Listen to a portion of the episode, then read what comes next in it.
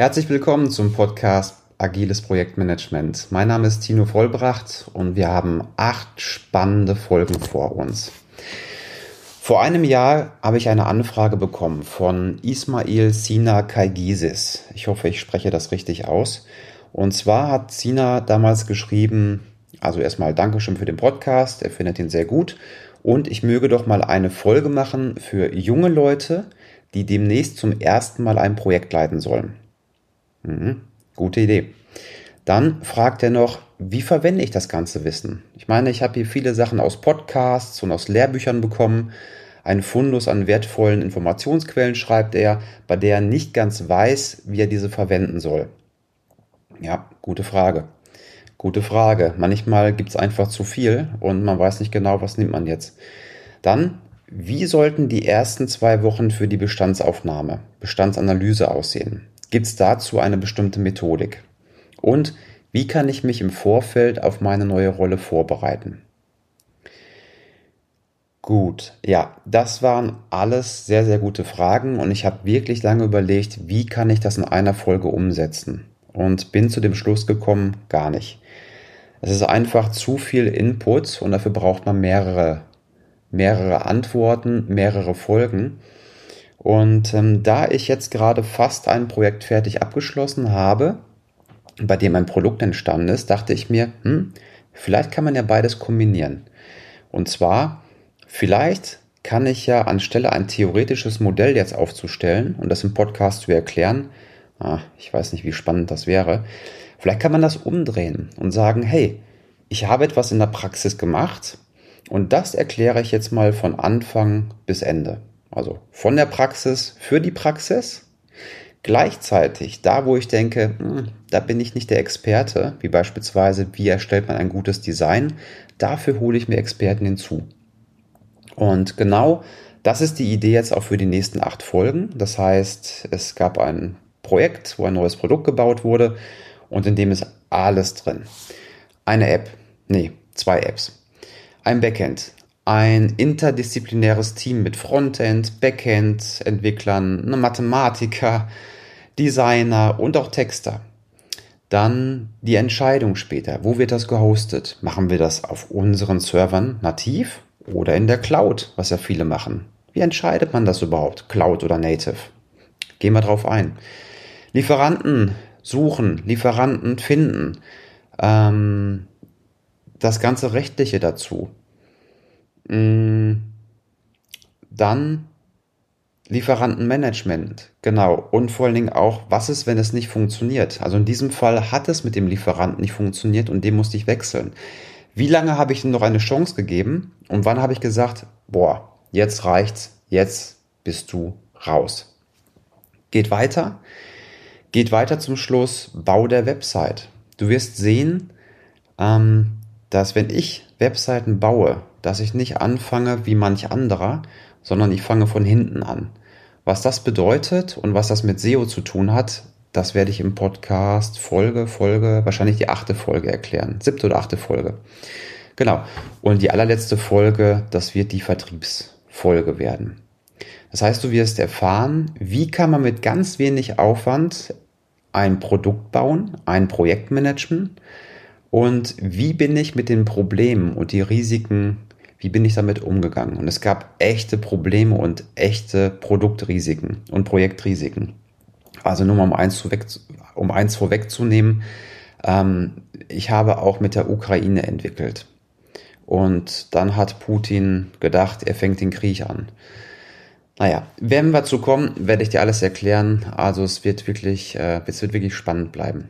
Wie gesagt, und zu manchen Folgen, wo ich nicht der Experte bin, da hole ich mir Experten dazu. Wie beispielsweise, wie baue ich ein richtig geiles UX? Wie baue ich ein richtig gutes Design? Womit fange ich an? Es gibt ja den Spruch, Form follows Function. Und wir werden sehen, dass ich es anders gemacht habe als der Designer, den ich für die Podcast-Folge 3 einladen werde.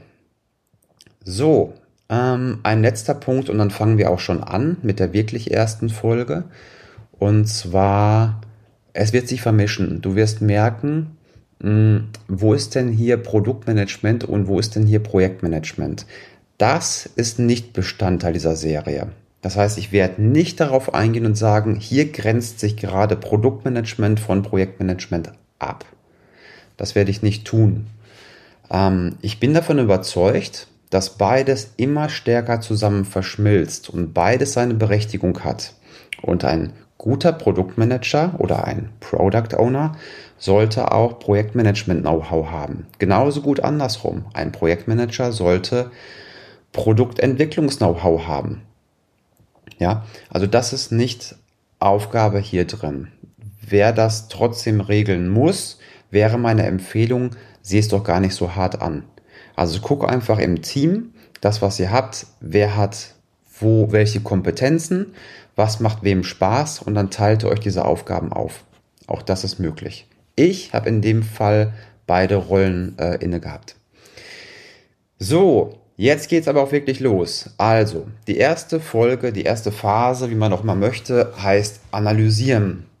Das bedeutet, ich habe eine gewisse, ich habe eine neue Idee und meine Idee war hier, ich möchte den kleinsten Flugcomputer am Handgelenk für Gleitschirmflieger bauen. Den kleinsten Flugcomputer für Gleitschirmflieger, der am Handgelenk funktioniert. So, Jetzt einmal ganz kurz, ähm, warum und was ist das? Das nennt sich Vario, Variometer. Das heißt, so ein Gleitschirmflieger, der möchte lange oben bleiben in der Luft. Der möchte nicht einfach nur nach zehn Minuten, nachdem er gestartet ist, unten wieder landen. Der möchte mal so wie ich vier Stunden oben mit einem Flug verbringen. Und wie macht er das? Der braucht dafür warme Luft von unten, sogenannte Thermiken. Und die sieht man nicht. Die Frage ist aber, wie merkt man es denn trotzdem? Und zwar mit einem sogenannten Variometer. Das heißt, es gibt so Hardware-Geräte für ab 350 Euro aufwärts, die, die was taugen. Ähm, das hat man am Bein oder vorne an seinem Cockpit und dann hört man etwas piepen. Das heißt, man fliegt in eine Thermik rein, dadurch fliegt man nach oben und wenn man nach oben fliegt, verändert sich der Luftdruck und dadurch wird der Lautsprecher angesteuert und der piept. Also ich mache das mal vor, wenn es eine bestimmte Thermik gibt und da fliegt man jetzt gerade rein und die wird stärker, stärker, dann wird es jetzt ungefähr so anhören. Piep, piep, piep, piep, piep, piep, piep, piep, piep, piep, piep, piep, piep, piep, piep, piep, piep. Und dann weiß man, jo, hier muss ich jetzt anfangen, einen Kreis zu machen. Ja, das ist einmal ganz kurz Gleitschirmfliegen erklärt. Und meine Idee war, dass man halt ähm, dieses Hardware-Gerät oder das, was es momentan nur als Hardware-Gerät gibt, mit Piepen, mit richtig guten Sensoren, dass man das für die Apple Watch macht. So, und jetzt kommt schon die entscheidende Kernfrage bei der Idee, die ich mir stelle, und zwar lautet die, welches relevante Problem kannst du damit lösen? In meinem Fall war das Preis. Das heißt, Varios sind unwahrscheinlich teuer, diese Hardware-Geräte. Und wenn ich keine Hardware brauche, dann kann ich ja ganz andere Preise erzielen. Ja? Welches relevante Problem wird gelöst damit mit der Idee? In dem Fall Preis. Okay. Der nächste Punkt in der Analysephase war für mich die Mitbewerberanalyse. Also bevor ich sage, hey, ist eine coole Idee, ich kann ein Problem lösen und jetzt entwickeln wir die App, habe ich gesagt, nee, erstmal gucken, ob es nicht noch andere gibt, die auch schon so eine App haben. Ja, wo schaut man danach? In dem App Store. Aber ich habe auch in Foren nachgeschaut, also im Gleitschirmforum und habe geschaut, ähm, ja, gibt's das schon? Und ich habe gesehen im App Store, das gibt es so noch nicht. Aber nur weil es das noch nicht gibt, sollte man sich trotzdem mal erkundigen, warum gibt es das denn nicht? Und oft ist es so, dass es etwas nicht gibt, weil du der Erste bist, der die Idee hat. Das, äh, dafür gibt es so viele Menschen auf der Erde. Häufiger ist es so, dass die Zeit noch nicht reif ist aus Techniksicht oder der Kunde noch nicht so weit ist aus äh, einer Bedarfssicht. Und dafür helfen Foren, finde ich. So, ähm, genau, also die Fragen, die ich mir dargestellt habe, warum gibt's das nicht? Dann Gibt es Verbesserungsmöglichkeiten? Fragen andere überhaupt danach in dem Forum? Wurde das schon mal probiert und ist jemand dran gescheitert? Und dann die Frage auch, woran? Woran denn gescheitert? Und dabei gibt es durchaus einige Knackpunkte. Also beispielsweise die Sensoren, die da drin sind in der Apple Watch, die könnten ja zu träge sein. Das heißt, wenn so ein Sensor es fünf Sekunden später meldet, hey, hier ist eine Thermik und ich bin dann schon wieder rausgeflogen, dann bringt mir das alles zu wenig. Bildschirm ist unwahrscheinlich klein bei so einer Uhr. Kann man da überhaupt alle ähm, Fluginstrumente unterbringen? Und das dritte ist der Akku. Der Akku weiß man ja bei so einer Apple Watch, der hält einen Tag, wenn man nicht viel damit macht. Und jetzt ist die Frage, hält er auch vier Stunden zum Gleitschirmfliegen mit Display an? Und wenn man das hat, wenn man das gemacht hat, diese Mitbewerberanalyse, dann hat man super Ergebnisse, die man für das nächste gebrauchen kann. Und das ist die sogenannte SWOT-Analyse. Für was steht SWOT? SWOT steht für, ich übersetze jetzt mal sofort auf Deutsch, also diese Akronyme, die stehen für den englischen, ähm, für den englischen Begriff. Ich übersetze auf Deutsch. Analyse der Stärken, Schwächen, Chancen und Risiken. Und das geht jetzt super einfach. Das heißt, ich stelle mir mein Produkt vor, was ich später habe. Das ist diese Apple Watch am Handgelenk und dort läuft dieser kleine Flugcomputer drauf, dieses Vario. Und jetzt gehe ich rein und nehme ein Blatt Papier und schreibe drauf Stärken, Schwächen, Chancen, Risiken und ähm, definiere das. So, und ich mache das jetzt mal in dieser Podcast-Folge, wie ich das gemacht habe für mein Vario, für mein Produkt. Stärken. Also die Stärken sehe ich darin, dass unwahrscheinlich wenig Gewicht dabei ist. Diese kleine Uhr, die merkt man ja eigentlich gar nicht im Handgelenk. Dann kleiner Preis. Also ich brauche keine Hardware, habe ich schon gesagt, und dadurch kann ich ganz andere Preise erzielen wie andere Hardware-Distributoren mit den Geräten. Und das Dritte, was ist, gerade heute, es ist schwierig, in China Elektronik zu bekommen. Und wenn ich die App ziehe, hey, die ist sofort verfügbar. Ich muss da nicht lange drauf warten. Ich zahle, ich lade die runter und in 60 Sekunden kann ich oben starten. Das sind die Stärken, die ich sehe. Bei den Schwächen, kleines Display. Hm, schwierig, alle Instrumente darauf unterzubringen und dass man das auch gut erkennen kann. Chancen. Ja, Chancen gibt es viele. Also einmal, ich schaffe einen neuen Point of Sales, bei dem ich nicht nur Vario-Dinge anbieten kann, sondern auch ganz andere Angebote. Was weiß ich, Flugreisen. Ich kann Produktangebote anbieten. Also da gibt es genug Ideen. Dann kann ich mein Produkt später erweitern um sogenannte In-App Purchases. Das bedeutet, ich kann doch jetzt rausgehen mit einem ganz, ganz kleinen Produkt und einem ganz, ganz kleinen Preis und kann später sagen, hey, es gibt zum Beispiel noch ein digitales Flugbuch, das kann man für x Euro dazu kaufen. Es gibt noch eine Möglichkeit für Streckenflugplanung. Ach, was auch immer. Auf jeden Fall sind das Beispiele für Chancen. So, jetzt kommen wir zu den Risiken. Und da gab es echt viele Projektrisiken und Produktrisiken. Also, ich zähle mal vier Stück auf. Die Frage ist, können überhaupt Töne mit dieser Uhr ähm, ausgegeben werden? Ist das überhaupt möglich ohne Kopfhörer? Keine Ahnung. Dann reicht die Akkulaufzeit aus? Keine Ahnung. Dann steht in den Guidelines, jede App schließt sich innerhalb von, ich glaube, das waren 30 Minuten. Puh, wenn das wirklich so wäre, dann brauchen wir das Produkt nicht entwickeln. Ich möchte vier Stunden oben bleiben. Und das vierte, wie sind die Sensoren? Wie ist die Qualität? Arbeiten die verzögerungsfrei?